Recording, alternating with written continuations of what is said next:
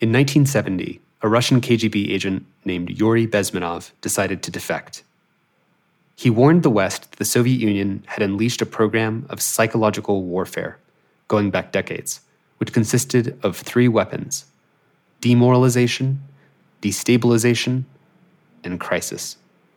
Bezmenov said the campaign was a runaway success. Just divide the American public, corrupt their information sources, and you can take down their institutions. What it basically means is to change the perception of reality of every American to such an extent that despite of the abundance of information, no one is able to come to sensible conclusions in the interests of defending themselves, their families, their community, and their country. It's a great brainwashing process. Five decades later, that great brainwashing process has only intensified. The nature of warfare has changed so fundamentally that we're currently in a war that we don't even recognize. It's a war that Russia, China, and other hostile foreign actors are fighting, weaponizing social media to undermine our faith in each other, our government, and democracy itself. World War III is here.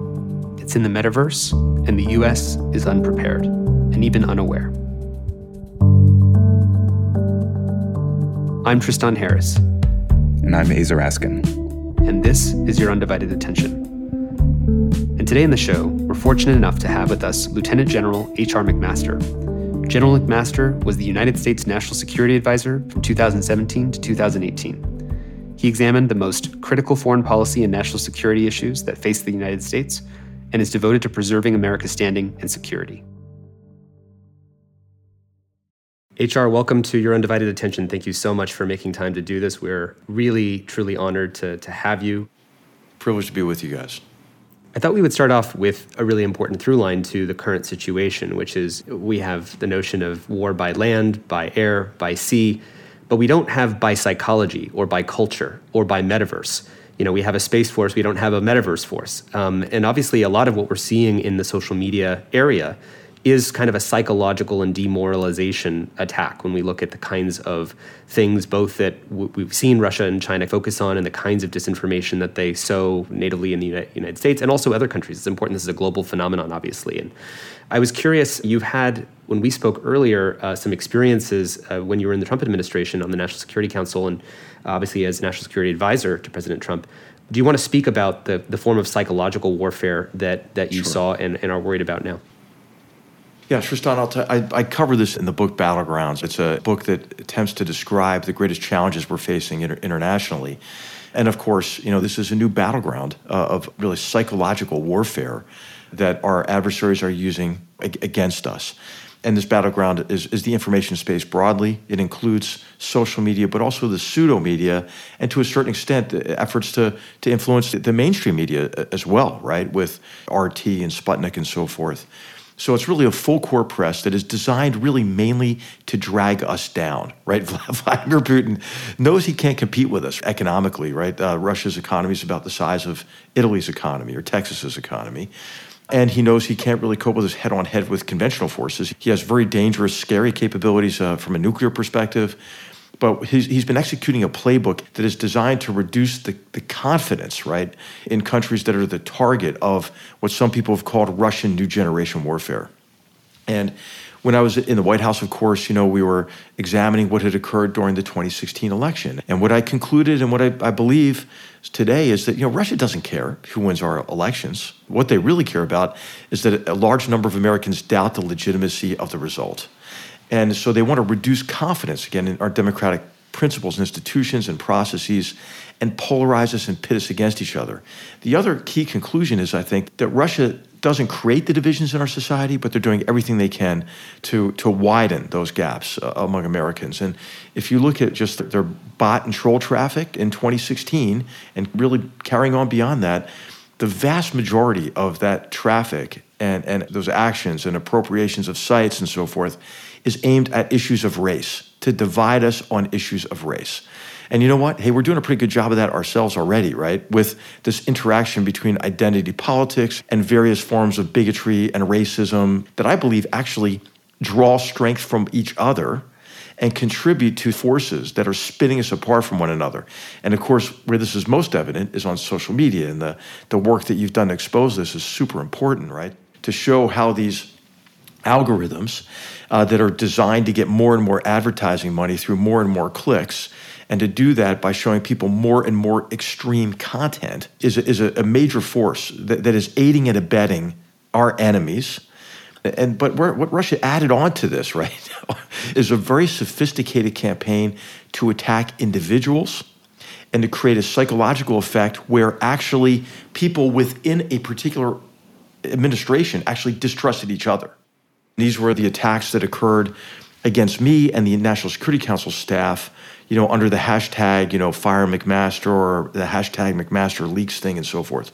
The, uh, the Atlantic Council's Digital Forensics Lab said it was the largest Russian attack on any individual up to that point. And the reason why the Russians came after me is because they saw me as an impediment to their agenda uh, which really was to get sanctions relief. You know, actually, what was happening is there were more sanctions being placed on them as a result of the Magnitsky Act, but also as a result of what they had done during the election and a whole range of uh, illegal activity internationally with uh, Prigozhin and uh, and these organizations associated with the Internet Research Agency and so forth.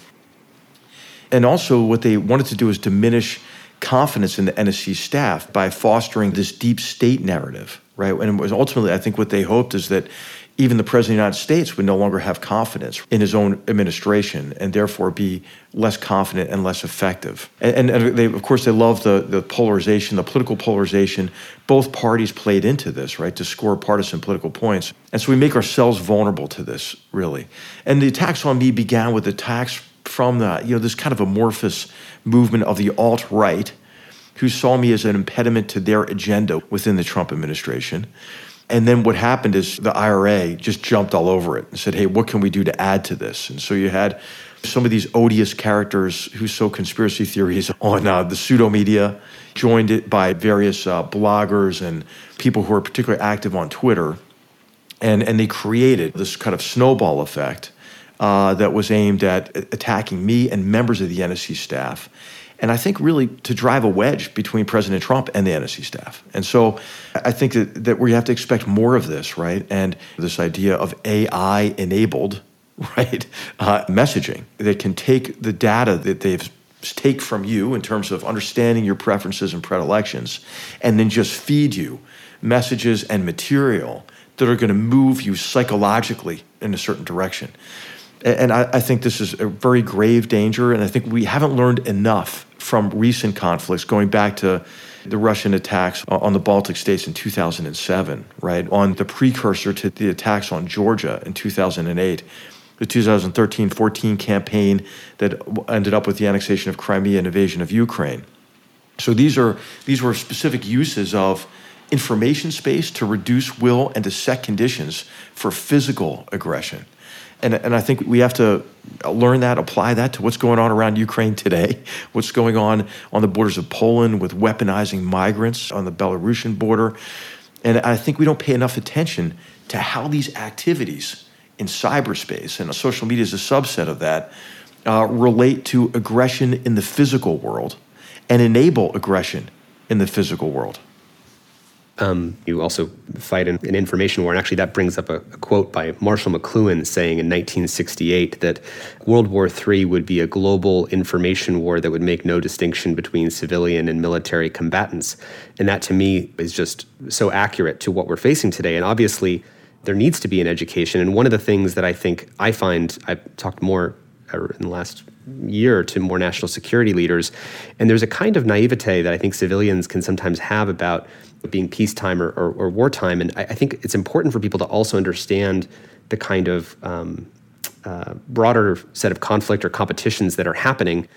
I know when we spoke with uh, our friend R.P. Eddy, uh, we talked about just a, a, list of some of the things that are happening in the sort of broader space of global competition buzzing satellites, ramming fishing vessels. Would you say a little bit about kind of the broader context in which this is taking place? Because I think I feel the urgency to what you're talking about to a degree that if we don't get our act together, if we don't suspend our partisan uh, differences and, and focus on our shared identity and rough consensus to statements, you know, we can all agree the zip code shouldn't determine uh, your long-time prospects, and let's all work on that together. But I think for people to understand a little bit more about what is that great power conflict and what are some of the things that are happening in the broader arena, which which motivate why we need to drop all these differences and focus on how we can actually uh, show that the form of liberal democracy can actually work in the global stage in the 21st century. Absolutely. So this is a really important point, right? This information space has created a new arena of competition, and we've largely been absent from it, right? Under the belief that it would be a benign arena or would be it would be completely beneficial to connect everybody and to have the ease of communication. And, and our adversaries in the meantime have weaponized it, right, against their own populations to tighten, you know, their totalitarian power over people and to mobilize people's social networks against them if they have the temerity to oppose the, the government, but then against us, right? To again widen the gaps within our own society, pit us against one another, and really reduce our confidence, right? And even who we are as, as a people. And what these hostile powers want to do is they want to accomplish their objectives below the level of what might elicit a concerted military response from us.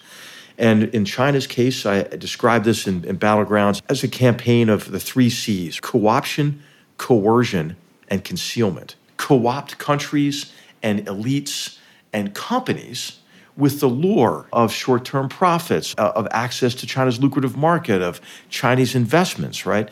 And then once you're in, once you're dependent, then to coerce you to support their foreign policy agenda and to support really even the most draconian and horrible means of population control, including a campaign of slow genocide against the Uyghurs and to conceal all of this. It's all this is just normal business practices, right? And and there's a very sophisticated campaign ongoing by the Chinese government to diminish our will to obfuscate and to conceal. And you see this in the co-optation of business and financial elites, uh, but they're very active at the local level as well. Uh, and then they use our own sensibilities kind of against us, right? So it, you often hear the Chinese Communist Party equate opposition to their efforts to create exclusionary areas of primacy across the Indo Pacific and to rewrite the rules of political and economic discourse in their favor or to dominate global logistics and supply chains and, and apply a whole range of unfair trade and economic practices, which put us at a severe disadvantage. They portray our efforts to compete against that as anti Asian or anti Chinese or Asian American. Well, just think about what they're doing, right? They're actually being incredibly bigoted themselves saying that Asian Americans, for example, you know, really have no option but to support the Chinese Communist Party. What they're doing, of course, they came to this country because they, their ideals, I think, and their principles are, are inimical to what the Chinese Communist Party is doing. So I just I think that they become very adept at providing cover for their aggressive action. And of course, Russia is masterful at this because they keep learning from previous efforts and honing their abilities and becoming more and more effective. And, and so this is an area where we have to defend, right? Because Russia, right now, as they're massing forces on Ukraine, are also engaging in a massive information campaign to reduce Ukrainian will to, to resist what could be a military invasion, but I think really is designed to, to really try to achieve something more like annexation by invitation or just a slow erosion of Ukrainian sovereignty over time. This is what China's doing in Taiwan also to diminish Taiwanese will to maintain their freedom and, and their representative form of governance and their free market economic system. And, and these competitions are ongoing. And it's not just the cyber enabled information warfare, but of, of, course, as you know, uh, I mean, cyberspace is a battleground every day. We're pairing you know, a, a large number of malign cyber actors who are engaged in trying to, to make our infrastructure vulnerable. Uh, they're engaged in cyber enabled industrial espionage against us, designed to, to steal sensitive uh, technologies and intellectual property. This is really a, a war. you know, it's a competition, certainly, that is high stakes and is ongoing. So, would you then say, are, are we in that kind of Marshall McLuhan World War III? Because as, as you said, HR, as soon as we say all the things we just said together, China could run an information campaign saying, well, HR and Tristan and Aza are uh, xenophobic and anti Asian and racist against China. And then they would put that meme into maybe the left progressive sphere and then create an anti-opposition campaign right so you can actually manipulate the whole dialogue and i think when people just understand the degree to which information operations exist jointly with kinetic operations, which is what you're saying. I mean, a cyber operation to go after Ukraine's electricity grid happens in coincidence with going after the information that demoralizes citizens happens in coincidence with the kinetic movement of troops on Ukraine's border, you know, recently. Um, and I think for people just to understand just the stakes of, of where we are, we're not in a cold situation. You talk about strategic narcissism so many times in your book and in your work, and I'd love for you to also mention that here. But we always define the world in, in our terms, and I think the narrative terms that we define the world. I think the Francis Fukuyama, we're now in peacetime, the end of history, democracy won. Yeah. And there's actually a very hot competition that I think is taking place that many civilians may not have as much access to. If you can give just a little bit more color uh, for listeners. Absolutely. Well, I mean, I, I do think this is, is a manifestation and part of this strategic narcissism, which is a lodestone around our necks. And this is our tendency to be self referential, right? To define the world only in relation to us, and then to assume what we do or decide not to do is decisive toward achieving a favorable outcome. And of course, the problem with this is it doesn't acknowledge the agency, the authorship over the future that others enjoy. And also, it's profoundly arrogant. And you see this uh, interpretation of history or deconstructionist, postmodernist theories, right? They say, we're the problem, right? Therefore, if we just disengage from the world, it'd be better, right? And this is also on the far right, the neo isolationist far right, right, who also sees our disengagement uh, from competitions abroad as an unmitigated good.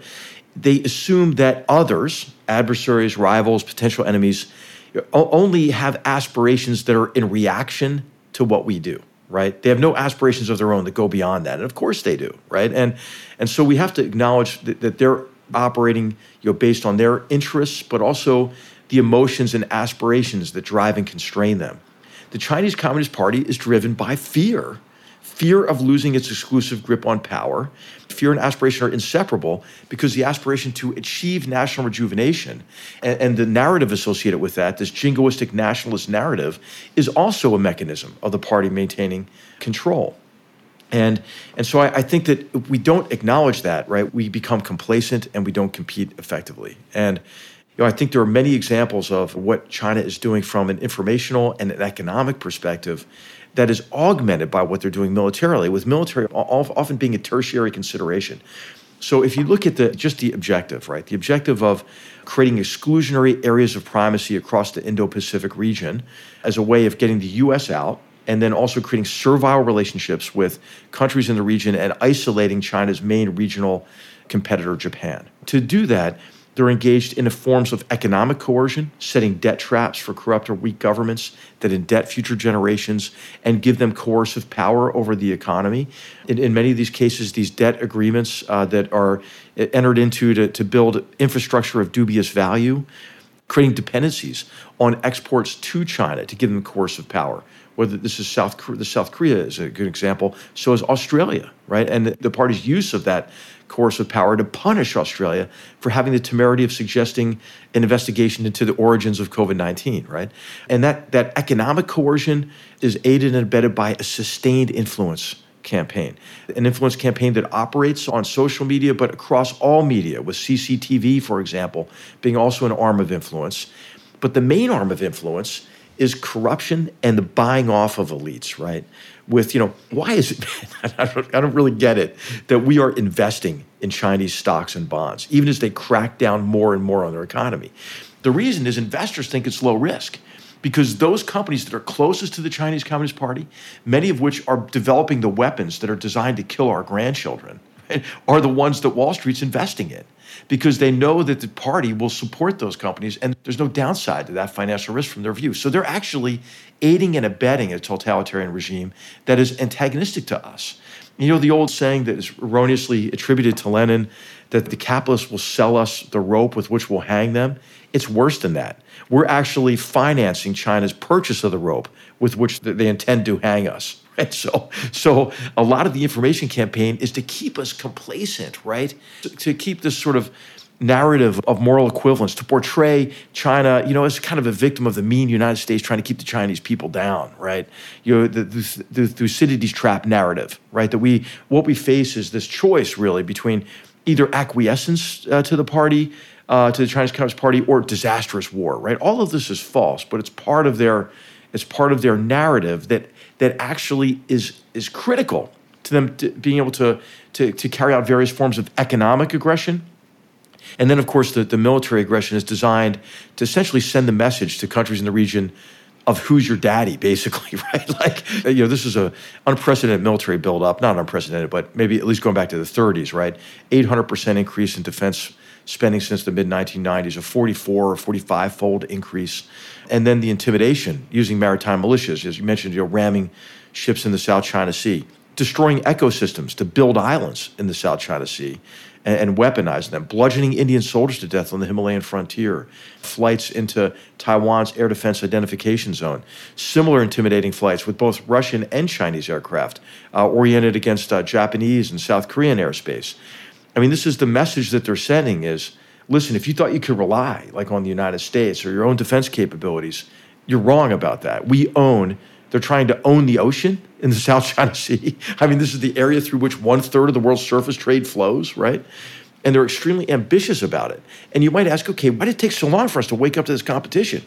And, and the reason is we were lulled into this complacency by a very sophisticated and sustained information campaign that, again, just reinforced our, our predilections and our narcissistic view of the world. Hey, China, as they're welcomed into the international order, this was the assumption, right? World Trade uh, Organization entry is, is now, this is the 20th anniversary of that, by the way. I think it's the 20th anniversary of China's entry in the World Trade Organization.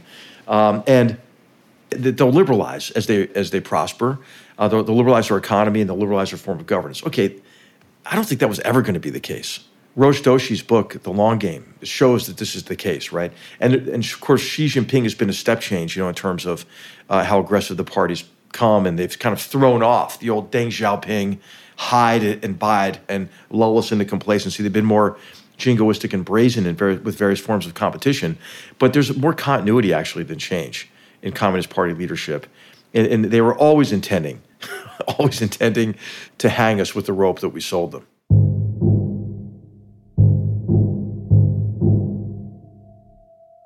I mean, uh, so I, I think that that all of this plays out in cyberspace and the information space, and I think understanding this as you know, cyberspace and understanding various forms of media and social media in particular as contested spaces where our enemies are actively operating to advance hostile agendas is a really important dimension of this competition.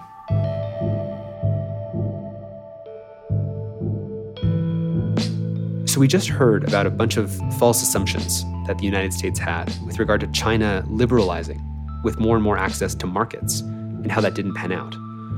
Well, I wanted to talk a little bit about another fundamental assumption that concerns me, which is about security and war in the 21st century, and that the institutions that we normally rely on Department of Defense, the CIA, the NSA, the FBI if they are adequate to recognizing another paradigm change where digital war is being fought. So, the United States, for example, has these massive oceans on the west and east coast that meant something for protection and war in the 20th century, where you're separated by thousands of miles from your adversaries. But those huge oceans are erased in the 21st century when you move to the metaverse, where your adversaries are one click away. Those billions of dollars that you spent on border walls, passport controls, and Patriot missile defense systems, well, those were erased I worry that there's a kind of blindness between our institutions and the new threats posed by social media and the ways in which you can infiltrate and break an enemy from within. And there's an intergenerational blindness between the people who are tasked with protecting the country and those who actually know something about where the country is being infiltrated. For example, generals at the Pentagon might know about the latest AI and drone technology, and precision guided bombs and advanced aircraft. But what do they know about TikTok? Do they know how their own children are being influenced on TikTok right now? I mean, if the Pentagon generals were told outright that China at this very moment was influencing their own children and convincing them to speak more positively about China, well, surely something like that would sound like a conspiracy theory. But we know the Chinese Communist Party has a strategy called borrowing mouths to speak, which in TikTok is about finding the Western voices that say positive things about the Chinese government or about its treatment of the Uyghurs and actually amplifying them. War is too expensive to wage anymore, both politically and financially.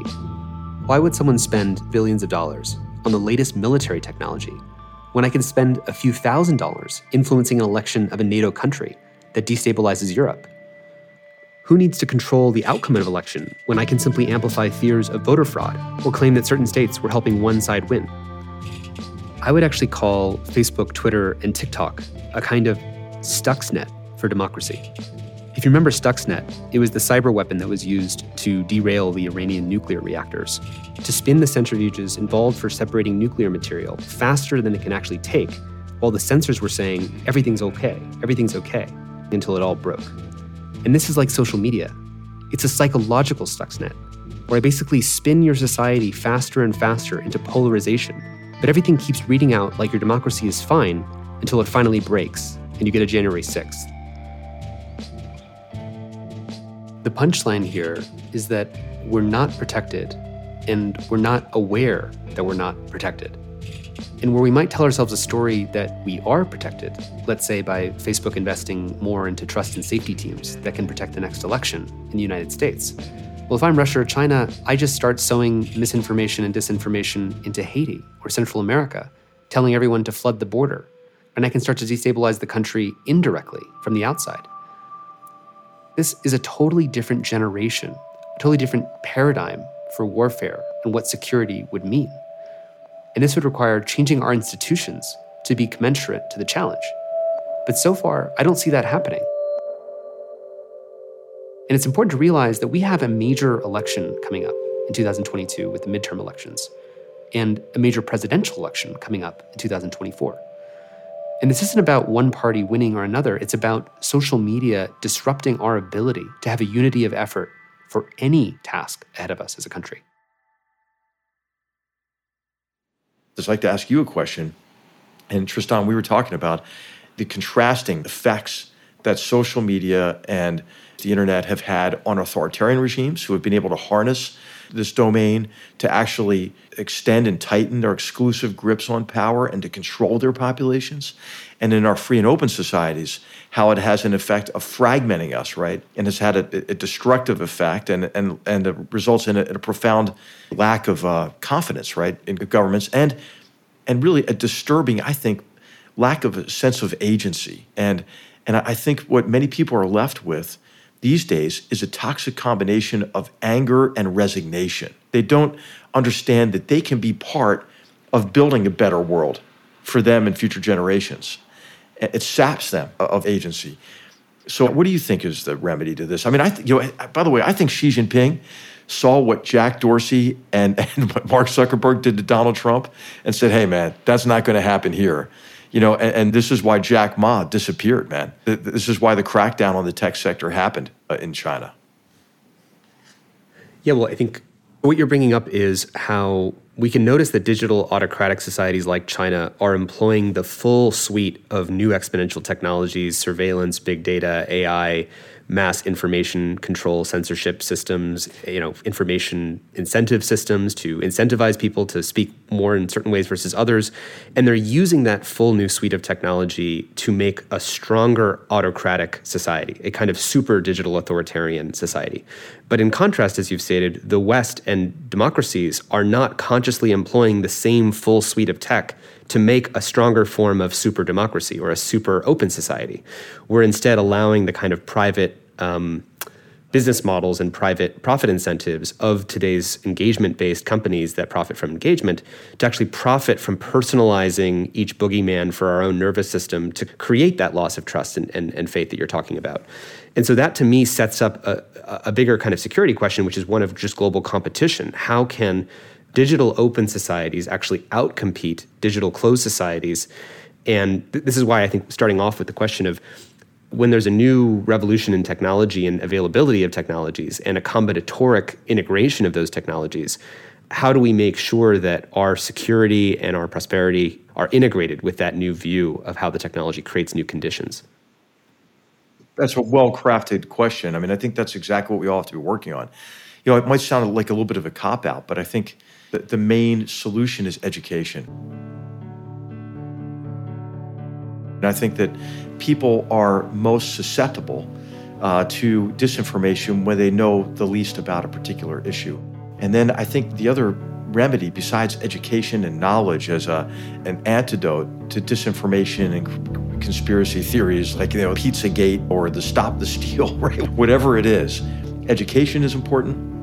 But then also, I think there's a social aspect of this where we have to convene groups of our fellow citizens, right, to really restore our ability to empathize with one another and to maybe begin conversations with what we can agree on because I actually think we can get a heck of a lot done if we just focus on that, right? So if we if we put aside, you know, kind of identity politics and then we say, okay, do we all agree that it's wrong that the zip code into which one is born determines the number of obstacles that a person has to overcome before they can take advantage of the great promise of this country. I think we can all agree with that, man. Right? So let's work on that together. Let's make a concrete difference, right? And you know, I, I'm often inspired by Clinton quotations. And by Clinton, I mean George Clinton of Parliament Funkadelic. And in 1972, they put out the album America Eats Its Young.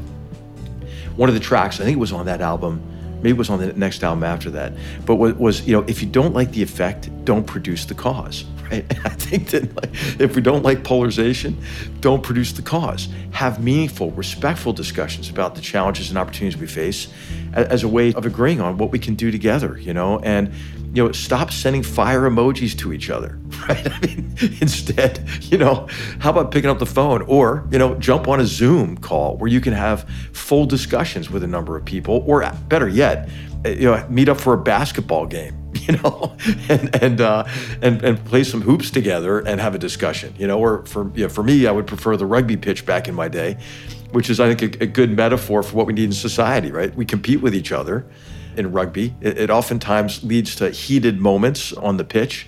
Uh, but then we all have a beer afterwards, man, and, and, celebrate the great gift of fellowship together. So I, I just think, you know, we can all do our part from an education perspective, an information perspective, but also from a social perspective. And I don't think we can wait for the political class to do it. I think we have to all do whatever we can on universities and church groups and boys and girls clubs and in our neighborhoods, wherever we are. We've got to try to convene people and have these kinds of conversations.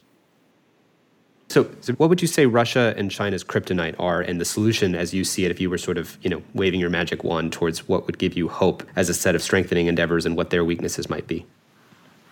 I think it's a judo move, right? I, think the, I think the kryptonite is how about getting information to the Chinese and the Russian people to which they otherwise would not have access. And this can be the truth. It doesn't have to be disinformation, right? This could be what we see as the truth anyway. Alternative sources of information. I mean, if they're confident about their totalitarian, authoritarian regimes, let's have a competition of ideas, right? I, Tristan, I don't think anybody is culturally predisposed toward not wanting a say in how they're governed, right? And and and I think that if we can surmount the Great Firewall in China, I think that this would be tremendously beneficial to the Chinese people uh, and to the world. Is there one thing, HR, that you think you know that others don't that gives you hope here?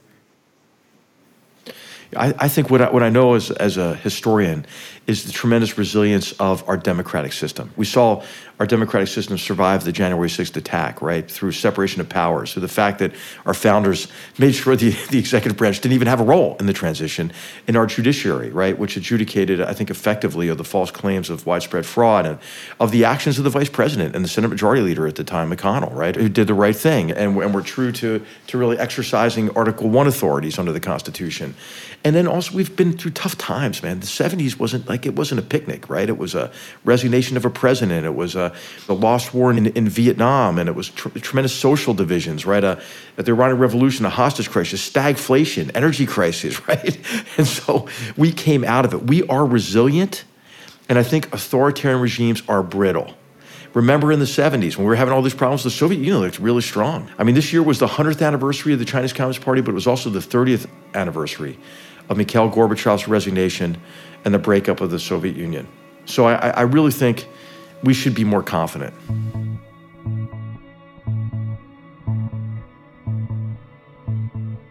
H.R. McMaster is a retired United States Army Lieutenant General who served as the 26th National Security Advisor of the United States. He's a historian of war and author of two books Dereliction of Duty, Johnson, McNamara, the Joint Chiefs of Staff, and the Lies That Led to Vietnam, and most recently, his book Battlegrounds The Fight to Defend the Free World. General McMaster is currently a fellow at the Hoover Institution and lecturer in management at Stanford's Graduate School of Business. Your Undivided Attention is produced by the Center for Humane Technology, a nonprofit organization working to catalyze a humane future. Our executive producer is Stephanie Lepp. Our senior producer is Julia Scott. Engineering on this episode by Jeff Sudakin. Dan Kedmi is our editor at large. Original music and sound design by Ryan and Hays Holladay. And a special thanks to the whole Center for Humane Technology team for making this podcast possible. You can find show notes, transcripts, and much more at humanetech.com. A very special thanks goes to our generous lead supporters, including the Omidyar Network, Craig Newmark Philanthropies, and the Evolve Foundation, among many others. And if you made it all the way here, let me just give one more thank you to you for giving us your undivided attention.